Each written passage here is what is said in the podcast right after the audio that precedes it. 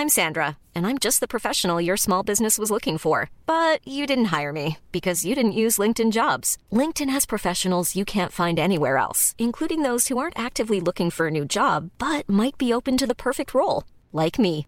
In a given month, over 70% of LinkedIn users don't visit other leading job sites. So if you're not looking on LinkedIn, you'll miss out on great candidates like Sandra. Start hiring professionals like a professional. Post your free job on linkedin.com/people today. There's never been a faster or easier way to start your weight loss journey than with PlushCare.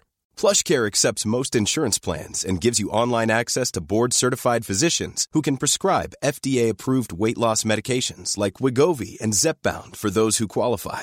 Take charge of your health and speak with a board-certified physician about a weight loss plan that's right for you. Get started today at plushcare.com slash weight loss. That's plushcare.com slash weight loss. plushcare.com slash weight loss.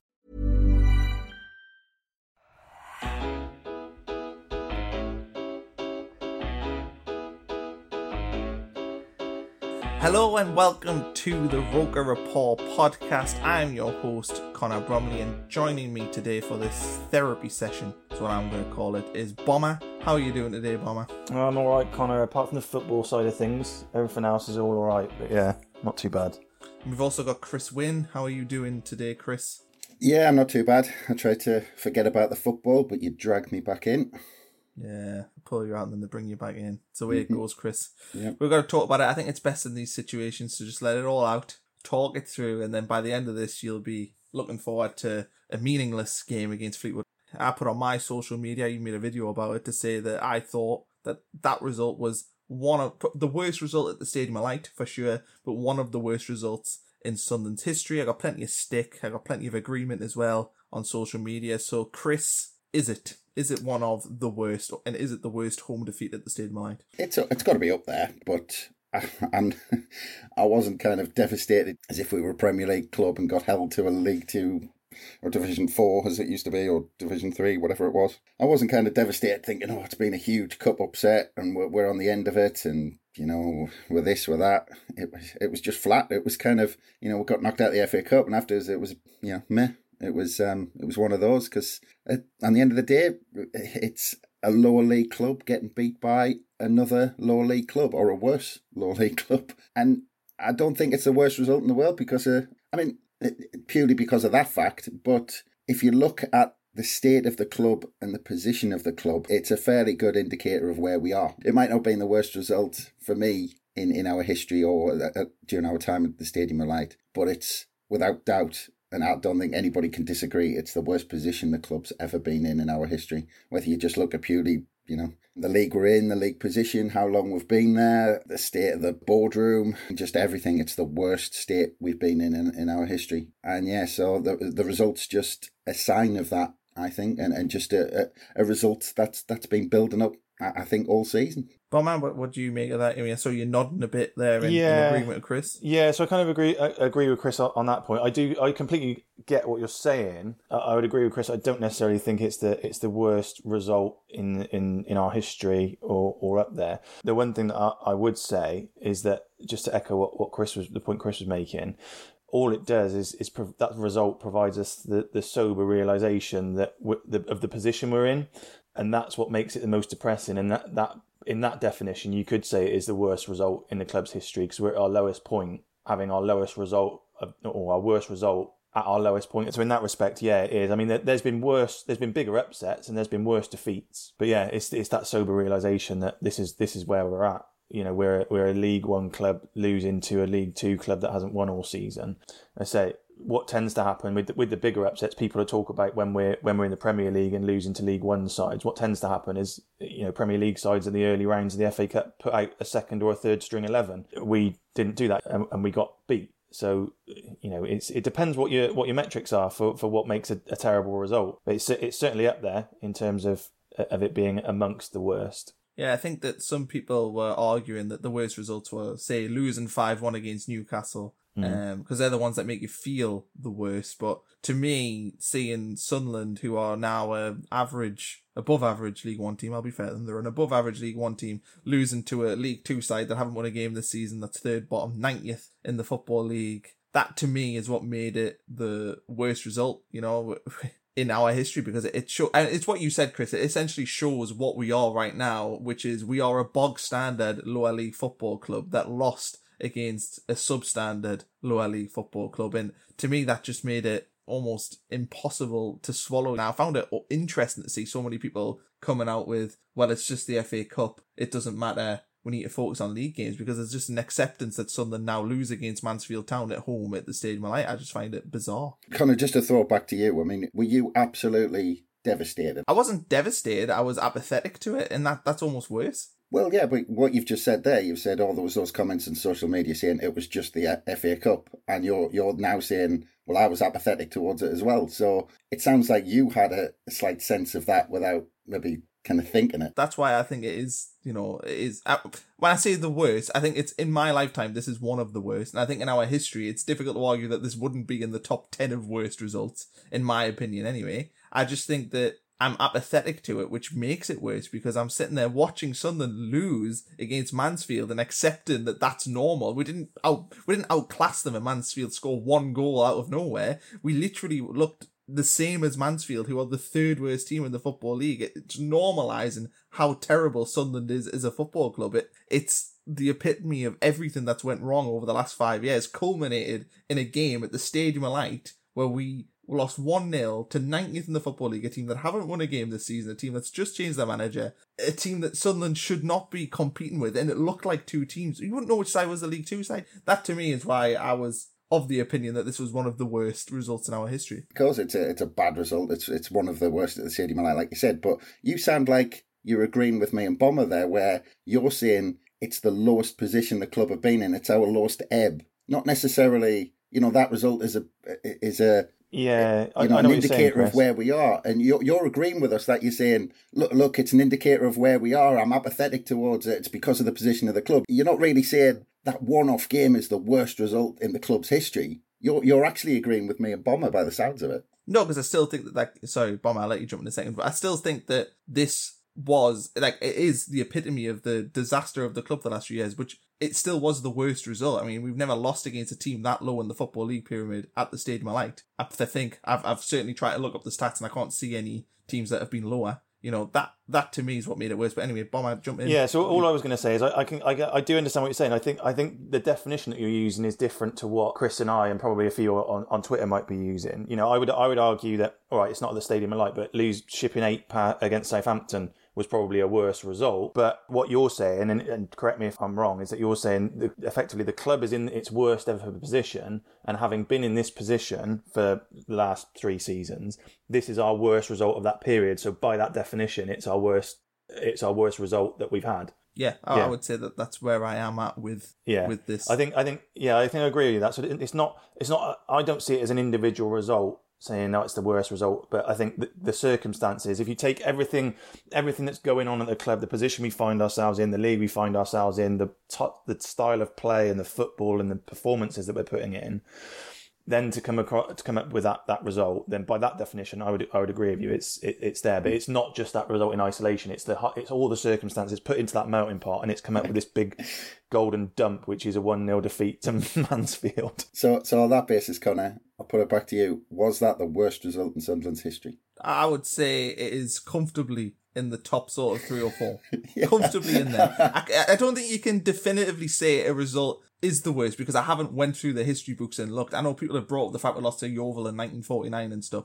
In my lifetime, this is the worst result that I've seen. Prior to that, I, I don't know because I can't reference particular results before I was born because obviously I wasn't there to see them. But I don't think that this result could be not in the top five. It's certainly the worst stadium of light defeat Mm. It's it's it fits in them categories. Yeah. What was it? What what do you think is the difference then, Connor? We we um I'm not necessarily disagreeing with your agreeing with you. So when we were in the Premier League and lost to Bradford, what about that defeat makes it less less worse, if that's a phrase, than this one? Be- because that defeat was a, a quote unquote cup shock. That defeat yeah. was a a team jumping up levels and you know having the crowd behind and all that sort of stuff. And Bradford mm. went and they beat Sunderland that day, and Sunderland did play terrible, and it was a terrible result. This was watching Sunderland be comfortably matched by Mansfield at home, and watching Sunderland, you know, not look like a superior team to Mansfield. Mm. Sunderland losing against Bradford, he also made changes that day as well. It wasn't necessarily the strongest team, but that was. I would say it didn't feel It was a triumph for Bradford r- rather than Exactly. yeah, yeah.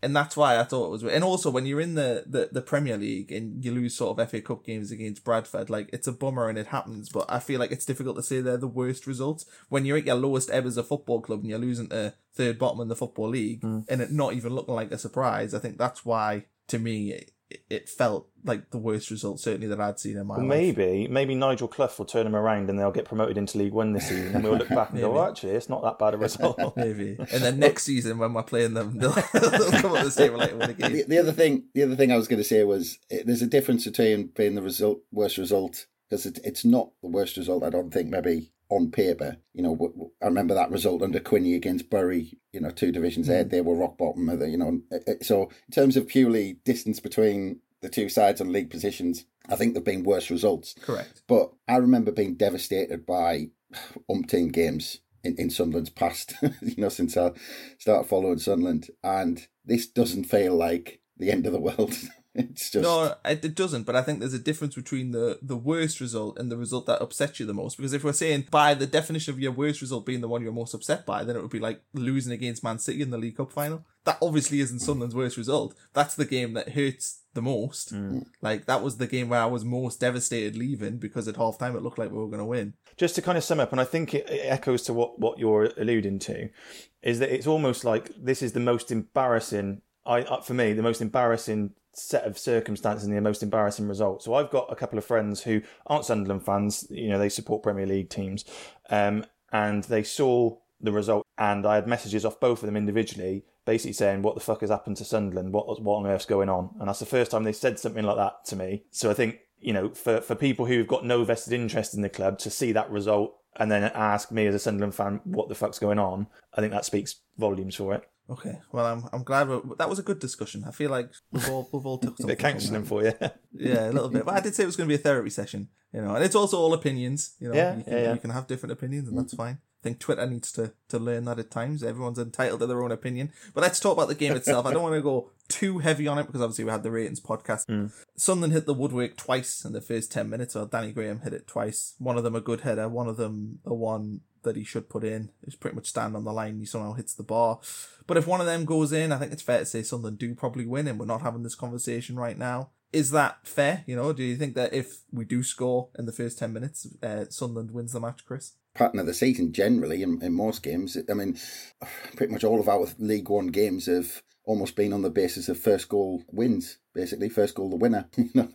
When we score, we shut up shop, we slow the game down, and actually other teams have tried tried to do that as well. Although we haven't been, our defence has been uh, so good, or their attacks been so poor that we haven't necessarily been on the end uh, of, of conceding a goal too many times. And when we have, uh, we've managed to, to, to come back. But yeah, so if we had, uh, Mansfield wouldn't have scored. Ma- Mansfield were kind of doing what, what we did. I mean, they, they didn't look out of place. They didn't look, they looked like, you know, another League One side coming to the Stadium of Light. They, they didn't look horrific. They, we, kind of tried to control the game as we normally do. We, we got a bit erratic. They, they actually put us under more pressure on the ball than most League One sides have this season. Actually, whether they'd kind of looked at what Portsmouth did to us and thought, well, we'll give that a go. I don't know. But yeah, um, if we'd scored, we, we would have won. I don't think Mansfield would have gotten that goal. They were trying to stay in the game and hope for a chance uh, to win the game, which is actually what, what Sunderland have been doing a lot this season. And in terms of the team selection, um, we're going to talk about a lot of the negatives after this, but was there any players, Bomber, that you thought, you know, came out of that looking, you know, smelling the roses and looking good? It's, I mean, but if if we're defining it as one of the worst results in uh, in Sunderland's history, then I I think it would be very um, hypocritical to say that yeah, this person's done very well, this person's done very well. I did think, considering um, it was it was on debut, McFadzean did did enough to at least give Parkinson something to think about for the next game. Other than that, no, not really for me. Danny Graham, I, I will say that I. Uh, I might be lambasted for this, but I actually would sympathise a little bit with Graham for that second that second miss that he hit the bar with. I know it's from a yard out, and you know when people miss from that uh, from that sort of distance, we say it's the, you know the worst misses of all time, and they get played over Christmas on Sky Sports for, for eternity. But the, I think he's anticipating, and, and certainly uh, me having watched it a few times, thought that the defender was actually getting to there, and I'm not convinced that the defender hasn't flicked it onto his head, and he's kind of react like almost reacted to it as if it's been hit in his face. I'm not I'm not sure. No, I think I think what, what happened was, and, and I might have to look at, look at it again, but my first instinct in looking at the replay was it just slightly clipped off the bar on the way down. And it slightly changed the trajectory of the ball. Mm. And I think Graham thought he knew where it was going to be. And it slightly kind of came further back because it clipped off the bar. And it actually hit off more the back of his head than, than the front of his head to go forward. Yeah, so I think in real I'll, in I'll real need time, to see it again. Yeah, in real time, it looks like an absolute horrific miss. But I, it, I did. I've watched the highlights again this morning. I've kind of rewound that chance four or five times to look at you know as he actually missed a, a sitter, or can we forgive him for a couple of things? And it looks, it looks like the direction of the ball did change. And I thought it was the, off the head of the um, the defender, but it may well have been just clipped the right. side of the bar. But so yeah, I won't. Uh, uh, you know, he did he did all right to be fair you know that that chance that he hit the post with early on was okay it just smacks of a striker who's not sharp enough because he's not not played enough not had enough minutes um, but i don't think he we- disgraced himself at all It's a shame we don't have other camera angles so we Mm. can really assess the miss. Um, Chris, Imagine uh, have you got something to add on there? Is there any players that you thought you know came out with at least a modicum of respect? Well, yeah, I mean, talk, let's talk about the strikers first quickly. Uh, Will Grigg and Danny Graham. Um, to be fair to them, there were there was a. I mean, Phil Parkinson's words after the game where he said there were we, there were a lot of crosses, and, and he thought we we'd done well in that area. But I thought it, uh, it was just aimless. Let's hope for the best. And half of them went too long, half of them went too short. Um, half of them went in areas where they weren't there weren't any Sunderland players, so they, they didn't get a huge amount of service. And the the, the other issue was, I mean, a lot's been said about um, you know Dan Neil playing the right passes in, and I'm not necessarily saying Dan Neil was the answer, but you know Will Grigg needs a certain type of service, and he had Max Power and Dobson standing behind him who couldn't pass to another player in red and white. Never mind slide Will Grigg in behind the back four. I mean, they they, were- they were awful. I said in the preview before the game, I was hoping they were going to come in and find some form and, and get a rhythm going because they need it. I don't know what's wrong with them. I, I don't know what in this system. I don't know what they are. Um, because they're not box to box, they're not holding midfielders, they're not attacking midfielders. They're just they're just nothing. I mean, I don't know what they're supposed to do. I don't know if they know what they're supposed to be doing. And I've seen I've seen both players have good games. I mean, both players aren't they haven't they haven't turned to kind of poor players overnight. I'm just wondering if they're they're being restricted in this system where they can't play their normal game or what do what they're good at because something's wrong with those two. I don't know whether it's just them and they're out of form and there's something not quite right, or like I said, whether the, the system just uh, doesn't suit them. Bomber mentioned McFadden. That could be interesting because he had such a good game that um, he might possibly be an option to play in the left centre back role, possibly in home games. I think that might be useful because if we've got Hume on the left, McFadden could get on and maybe overlap Hume and actually be an attacking option down that left hand side, you know, with the way Sheffield United play, which is, I think, the way Parkinson wants to go with his centre halves. Same with Sanderson on the right. Um, I thought, although Sa- Sanderson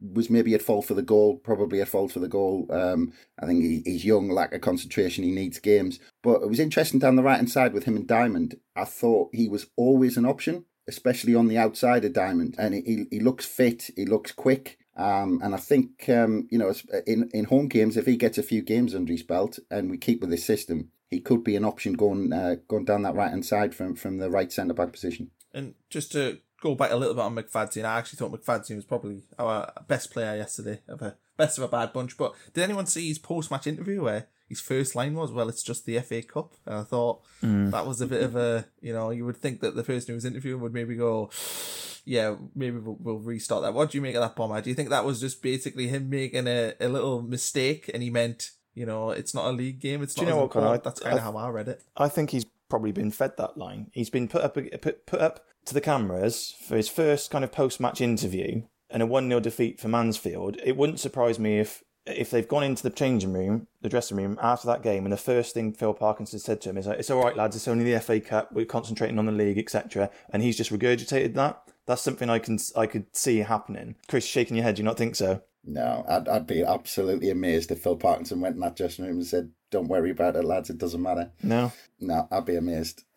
I don't think he's he genuinely thinks has gone into that game going, well, that's only the FA Cup. Who cares? Maybe it's a little bit of saving face. If it was me, I wouldn't have put him up to do his first post-match interview for the club, having a one 0 defeat in the FA Cup to a team that's near the bottom of the whole entire football league. But yeah, I, I wouldn't I wouldn't read too much uh, into that myself. Certainly not as a as a personal slight on him. well, you've been there, Connor. What would you have done But what I've done, what if I was doing that interview? if he you were doing that? Yeah. It's just the FA Cup. I would probably have spoken to someone after we did it and said maybe we should cut out the first question. That's probably literally how I would have approached that because I mean it's possible. I'm I'm not. I'm certainly not blaming the lads who like did the interviews or anything because you know it's a hard environment. They've got a million and one things to do, and you know they have to trust that players won't say stupid things sometimes. It's right at the start of the interview, and it, it can be interpreted in different ways. But to me, I just when I saw it and I was like, you know, his first line as well. You know, it's just the FA Cup. I'm like. Is that the attitude? Is that the attitude that goes on? Did we approach this game all week going, hmm, it's just the FA Cup? And even if he said it and that's never been said to him,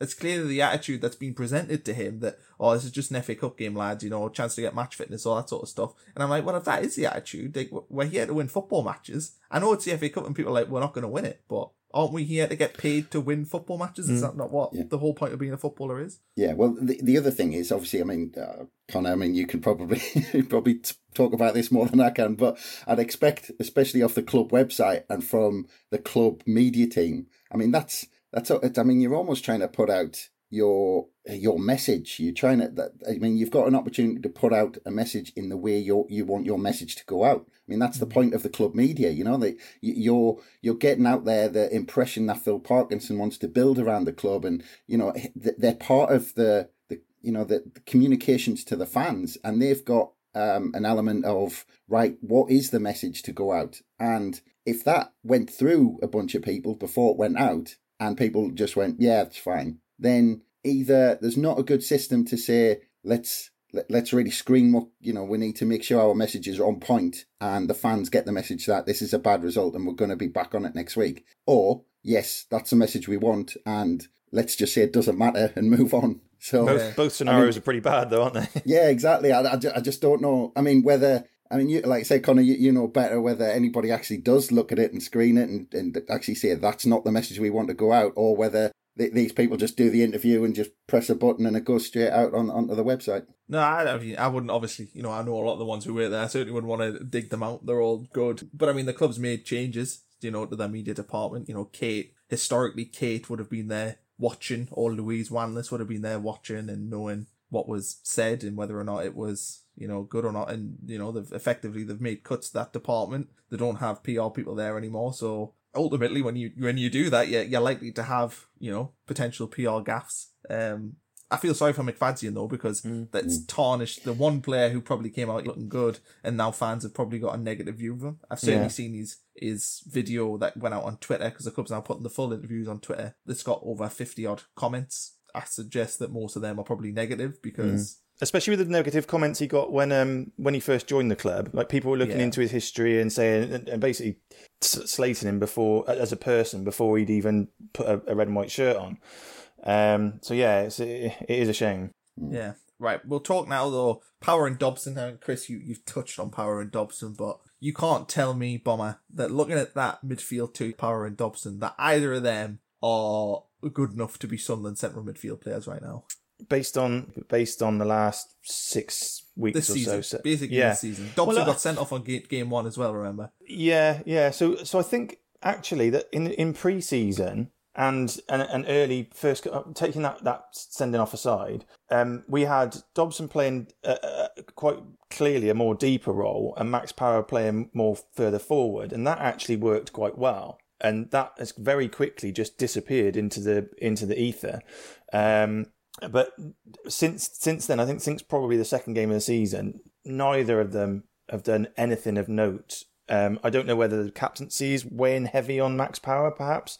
Uh, who, who knows? But uh, just the, the performances just aren't there, and we've seen the resurgence of of Grant Leadbitter go from essentially, you know, the fans going, "Why on earth is Grant Leadbitter here?" Like he should his legs are gone he should retire. To him uh, you know for me being the first name on the team sheet when we're talking about the midfield and that shouldn't be shouldn't be the case. Dobson was brought in because he was a bright young prospect and he could do this that and the other and we, we saw little bits of it at the start of la- when he first arrived, um, but he's certainly not kicked on. In fact, I'd argue he's regressed. Max Power, we we see flashes from him again last season uh, and at the start of this season. We saw flashes from him, but that's very quickly just disappeared and, and been forgotten about. Um, and I, I, can only go back to what Chris was saying earlier. I don't know what they do, and I'm not 100% convinced that they know what they do now because you've got three midfielders in there. If you when you when you've got Leadbitter in there as well, let's say you have a, a midfield three of of Leadbitter, Power, and uh, and Dobson, you've got three players who certainly on the face of it like to play in the exact same way. And when you've got three in midfield, you need essentially three very clear defined jobs that are all different for one another so you can all offer something in that midfield battle. And they're all trying to do the same thing. They're all trying to pick the balls up off the, off the centre halves. They're all trying to spray you know diagonal balls or, or through balls or long balls that are, that are 20 30 yards in, in length. Um, and you just can't have that and it just doesn't work sometimes you can get away with it if you put in a good individual performance in terms of your harrying, your tackling, your ball winning, your ball retention. But none of them are doing that either, or neither of them, sorry, I, sh- I should say, are doing that either. Um, the the problem is is that it, it Parkinson's kind of made a, a rod for his own back in in making Power captain because um, he's shown in in history that once he's met, named someone captain, the chances are that he will he will stick with them.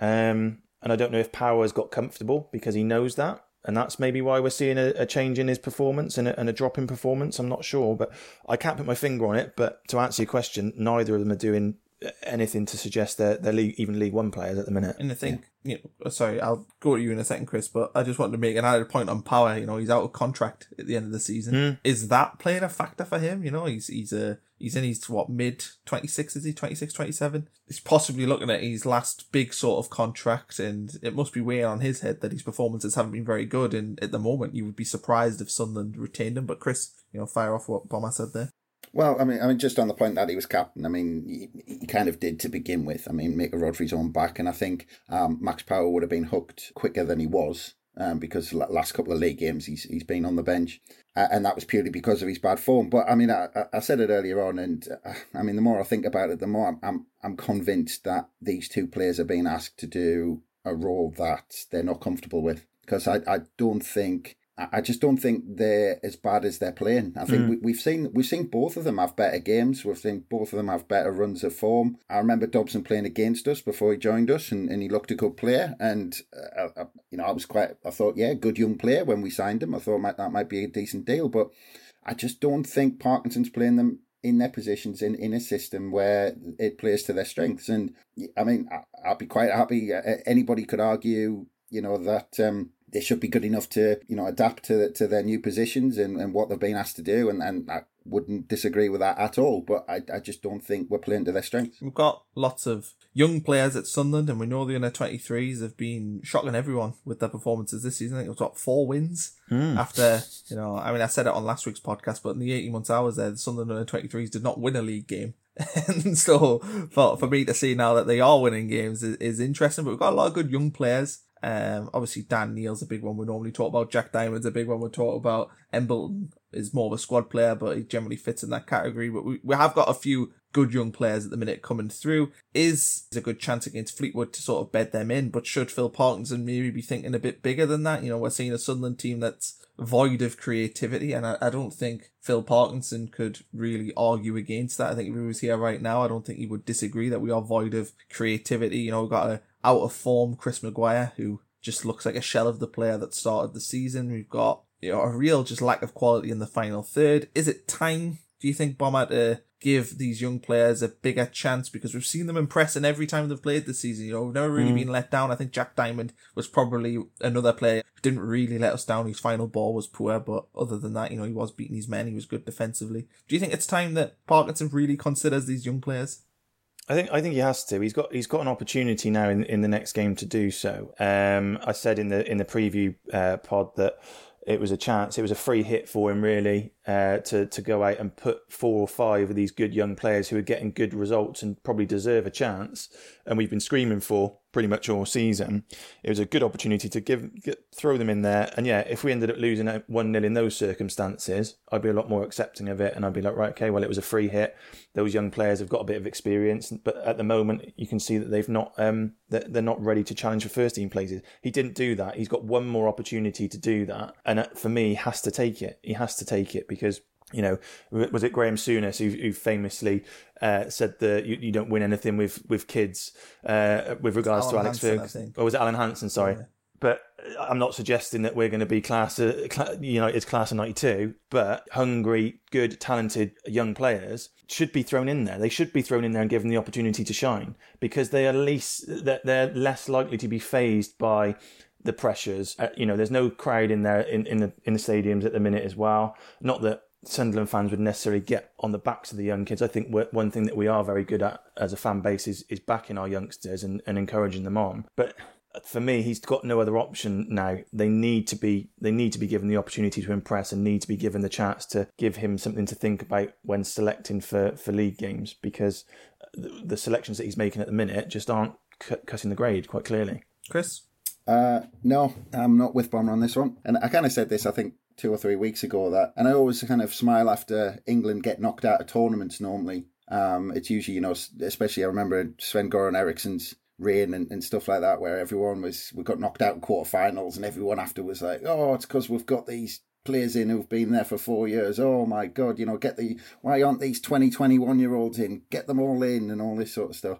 And you, you, you have to kind of laugh at, at, at that sometimes because, you know, I think, uh, you know, you look through all those young players, and yeah, they're, they're all you know decent prospects, and and Dan Neil looks like a decent prospect, and Jack Diamond looks like a decent prospect. But I mean, just to just to kind of throw them them all into the team, I mean, it's um, I mean, we're we're we're talking about like the end of the world at the club, and we've got some good players in the squad. It's just purely the the tactics that we're going out every week are restricting the players we've got. So it's, I don't think it's it's not the personnel. It's not kind of you know we've got players who've got good records in League One who scored lots of goals and fired teams to promotion and won titles in League One. All these players are decent players. They haven't turned into bad players overnight. They've been asked to play a certain way, and that way means that we we don't go out and steamroller teams. We don't finish teams off. We stay in the game. We defend. We make sure we don't concede and at some point we'll get a chance and we need to put that chance away. And that's the tactics.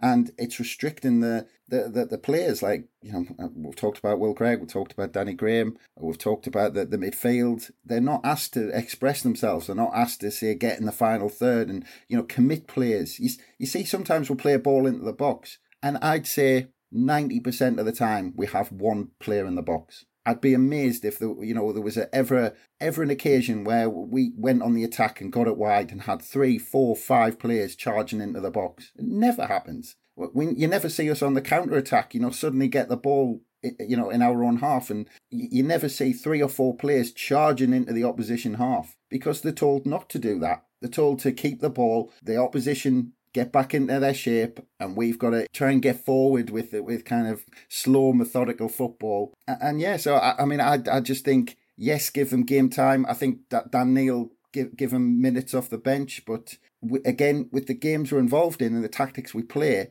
the last twenty minutes is usually tight. And are you going to risk them putting Dan Neil on, who is more of an kind of an attacking player, and you know you might say, "Go on, go and express yourself." He loses the ball, we concede a goal, we drop three points, we drop a point or whatever, and Phil Parkinson might never trust them again. It's we need to if if we start finishing teams off, then these players can get more minutes and we can really progress them on. And uh, yeah, I mean in the cup as well, get them get them out there, but then don't whinge if we get beat. so I, I don't think it's the, the personnel. I think I think it's the tactics. Chris, I just wanted just wanted to, to, to kind of clarify there because I don't disagree with what you were saying. So I, I think I was looking a lot more short term. I'm looking kind of next game, Fleetwood game, throw them in because we're there's nothing to lose, and I'm not well, advocating throwing four or five youngsters into the starting starting eleven for the game against MK Dons, for example. Right. Well, just quickly on that, the Fleetwood one, I think the rules make it that you can't actually throw mm. as many in as as you might like them to because we've got to play so many that played in the last league game yeah. and so many that have played you know half of their league appearances and all this sort of stuff. Yeah, so there's, yeah. there's quite a lot of rules around the EFL Trophy that he's got to. I just wanted to clarify that I wasn't kind of saying right for the for the next league game we need to throw in five youngsters because no one they're not doing it. It was just I just want to see him get more of a chance to to impress and to break through into a starting eleven. But it's amazing after after league games, you know, even Ipswich when we got beat, the, you see so many mm. messages on social media saying, yeah. "Why you said Dan Neil in the starting eleven? Get Jack Diamond, you know, out, you know, wide and all this sort of stuff." They're good players, but that's not going to in this system. All you're going to be doing is swapping Dan Neil for someone who's restricted in this system, and he's going to be as restricted and can't express himself. You put Jack Diamond out wide, and he's he's an attacking player. He started off a striker up top. You stick him out wide as a right wing back, and you're expecting him to tackle, uh, you know, in the next to the corner flag as well, and that's not his game. So I mean, all you're doing is doing like for like because mm. these players have got a certain job. So yes, they might they might you know on the, on the off chance do it slightly better. But I don't think that would make huge changes because the system we play means we play like this. So basically, what you're saying is, is for, while Phil Parkinson is manager, it doesn't matter who's playing. We're always going to be devoid of creativity because that's essentially how we play. Yeah, he's he's worked he's worked on and it. And I heard what you said there, and I don't necessarily disagree with what you're saying. But what's the point in playing these players in the 23 games and then playing really well, and for you just to be like, well, for the manager, not you personally, for the manager to just be like, yeah, they did okay, but I'm not going to throw them in. I'd rather stick with what I've trusted to provide mundane and stifling football. It just seems bizarre to me. And I think that's why fans get frustrated when you play a game and you, you draw nil nil or you even if you win one nil and it's it's hard to watch and we've got all these good young players that were like, well, they would make a positive difference. The club knew what we were getting. You you look at his track record, mm. um, getting promotion by playing experienced players at the clubs he's been at. He's never brought through you know, you know, a conveyor belt of youth players. He's never relied on youth. He's never brought fantastic players through. He's never chucked a lot of young players into a squad and getting them promoted. He's always in the past. He's always relied on experience. So the club knew this, and we, like you say, we've we've got this fantastic academy, and the club basically said, "Look, ignore that because we're getting you in on your track record. So do what you do, and we don't care if you use the academy." And what's the point in having this fantastic academy, you know, category one academy, you know, brilliant, one of the best in the country, and then bring him the manager who's got a track record of ignoring young players? Yeah, I can't believe I'm um, going to do this, but to quote something Niall said, um, I know, um, I think he, he was actually onto something when he's talking about Parkinson and young players. Obviously, he had that experience with Bolton where he could only use young players and was getting absolutely pummeled every week. You could argue that, that might have, have scarred him a little bit in, in terms of his fear to, to, to use younger players. Um, I mean, it would be pretty weak of him if that was the case. But it makes him a very bad manager. It, yeah, goes, it, it hmm, does. I have to play a bunch of underqualified eighteen-year-olds because we have no money. Therefore, from now on, I will never ever play. Yeah, uh, but it probably has. It probably has put a bit of fear into him to, to do that, particularly as again, as Niall has, has, said, and I know a few of us have, have, said that this is the biggest job that he's he's ever going to get. He doesn't want to blow it. So I said that a couple of times in the past. Yeah. This is this is this is Phil Parkinson's big one. This is his big chance. Well, it's bollocks though, isn't it? Like we're all sat here trying. I mean, I know you aren't necessarily you're not defending Phil Parkinson, but it's bollocks that that's the way we think. It's a manager who thinks, hmm, I am scared to play younger players because you know, I'm worried about my job going forward. Well, no, do your job. If these players are better and they fit mm. in a, and they can fit in a system that'll actually create chances, then then change it up. But another point I yeah. wanted to make was he's loaned in Dion Sanderson from Wolves under 23s and playing him. We literally just beat Wolves under 23s on Friday. So that's a a sort of point that I was when I was watching that result come through. I was like, well, that's interesting. Um, it's because they didn't have Sanderson. It must have been, yeah, yeah, defensive errors. Um, I mean, we've touched on this. You know, how does Phil Parkinson bounce back from this? So I'm not going to go into that in depth. Um, but we will talk. You know, Fleetwood on kind of hinted at what we'd like to see in the team. But obviously, we know that I think they're restricted probably to playing roughly five players that have played regularly so far for Sunderland. So, which of them younger players, you know, would be definites in that starting eleven, Chris? Which ones do you want to see given a chance to impress? Well, I think I think Dan Neil was. I mean, he was on the bench and he played in the last EFL game. I think, um, if not, he played in the one before that. So he has he has been playing. I think he he needs. To be honest, I mean, I've said it a couple of times. Again, repeat myself, but Dan Neil, I think, needs one more loan move before he's ready Um, I think he looks very comfortable on the ball, but he looked he looked knackered. I think it was Carlisle. Um, he looked knackered with about twenty minutes left and he got pulled off. And I, I think whereas Jack Diamond, I think they're both uh, on a par in terms of I think how good they are. But I just think Jack Diamond after last season at Harrogate is that one step ahead because he had that season of first team football against, you know, proper proper fellas in, in, in the conference um, when when Harrogate got promoted, and he's been part of that that Saturday Tuesday routine, which is probably difficult when you step up to the first team and play that intensity every three or four days. So I'd, I'd like to see Dan Neil in there. Um, I, like I said, I'd like to see him get get more minutes, but I think I think he needs a long move. Um, I think Jack Diamond's going to be in there again. I'd like, but on the flip side, I'd like to see those two in. Um, I don't think Kimpioka is going to be fit. Maybe one of the defenders because I, I, I think we at times look short and we've had suspensions. We've already had injuries at the back. So whether it's Younger, whether it's um, Taylor, um, maybe someone one of those two, just to to get those two kind of accustomed to first team football. But on the flip side, it's a chance to get to try and get some of these more established players some form as well and we've been we've been saying it all season, but we're waiting for it. I'm just hoping with one of these games, Power and Dobson, Will Grigg, Danny Graham, they're just going to find some form at some time uh, at, some point. Do you not think as well? It's like throwing in a full team of young players is all all you know all well and good, but you actually need them to play with the senior players so you know whether or not they fit in, and I think that that makes sense. But we've got an international week coming up, but something look like they're going to play through it, which I can't remember if we've actually done this in League One. It feels like we've always played um, we've always not played on international weeks, but only Conor McLaughlin and Tom Flanagan are going to be missing. Bomber, do you think that's that's going to be an issue? Or certainly with the way the defense looks at the minute, where Willis isn't necessarily hundred percent fit, and McLaughlin's essentially been covering, and Luke O'Nien, you know, I think there's question marks over his fitness as well. Looks like we're looking short at the back. Yeah, yeah. So I think if it was if we'd had more cover in those in those centre back positions, then it wouldn't bother me. You know, it was actually more of an annoyance that when we used to cancel games because all it did was just create a backlog for us, which we never seemed to um, to to be able to pull out of. Um, so we, you know, it's been this our story of League One that we've cancelled games due to international breaks, and then fallen behind and then thought, oh, it's all right. We've got two games in hand or three games in hand because the international breaks, and we never make the most of it. So it's, it was always an annoyance for me. So I'm quite, on one hand, I'm quite glad that we're actually playing it. On the other hand, um, the circumstances dictate that actually we probably could do with it not being played um, say if Willis isn't necessarily quite fit, I, I don't really ever want to see Luke O'Nien in a, in the back three again.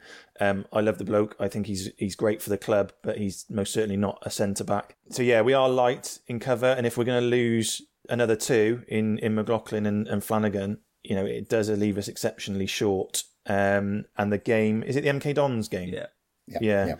Um, which is a, a potential banana skin for us. So yeah, I, I think on one hand, I'm I'm happy we're playing it, but on the other hand, it, it, the international break couldn't have come at a worse time if we have to play. Yeah, I mean we've we've missed one already, so we've already got we're already kind of looking at the table saying it's we are where we are, but we've got a game in hand, which is always annoying, because especially with the question mark over Parkinson, because a lot of people are saying, well, you know, if we win our game in hand, uh, we're we're up with the top two. Um, but yeah, if we don't, then we're clinging onto a playoff place. So I mean, that that one game is huge. If you make that two, if you make that three, I mean, that, where are we in the league? are we kind of second or third, or are we seventh or sixth or seventh? So well, that's the thing. Fans tend to tend to count those games in hand as guaranteed three points. Do, don't they? Like whenever, well, yeah, whenever like you could be ten points behind with three games in hand, and in fans' heads, you're a point behind. Yeah. yeah. Yeah, I think I think Jack Ross did as well. Um, yeah, he did. Because I think he took. I think he told the players we're promoted. We've got two games in hand. It was three at one point, wasn't it? We had like three games in hand, and we just pretty much kept drawing one-one. Like, oh yeah, yeah. There's another one one, Jack. Another one one. Another one one. Yeah, Jack Ross kept kept collecting them like get out of jail free cards, yeah, and it never turned one. out like that. Um, but yeah, it's um, uh, you know, with with one already piling up and having to to reschedule.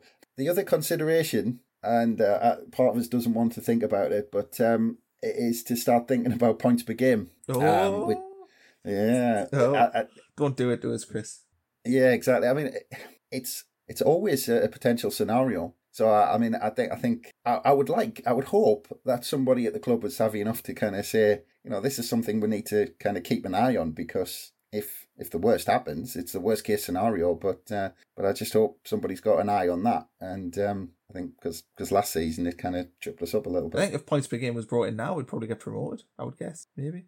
Mm, oh, that, that Oh no, because if we win, we'd be, no. If we win, we'd go second, wouldn't we? So we'll probably know Yeah. our best stuff, man. Do you know, what? I don't want to talk about it. I'm sick of COVID Yeah. anyway. um, okay, well, unless anyone has any other hot takes to throw in, um, we'll probably Bring back Aidan McGeady. I, I, I was trying my best not to bring Aidan McGeady up, and now you've done it. I'm not gonna I'm not gonna jump into a rant, but I do feel that when you're devoid of all creativity and your most creative player, and Chris Maguire is like playing as bad as he is right now, having Aidan McGeady as an option wouldn't be the end of the world. But hey, that is just my take on the matter. So thanks for listening to our Roker Report podcast today. Please subscribe, like it, comment on it, tweet us, tell everyone that Chris is wrong or wrong, or agree with me, and it's all good.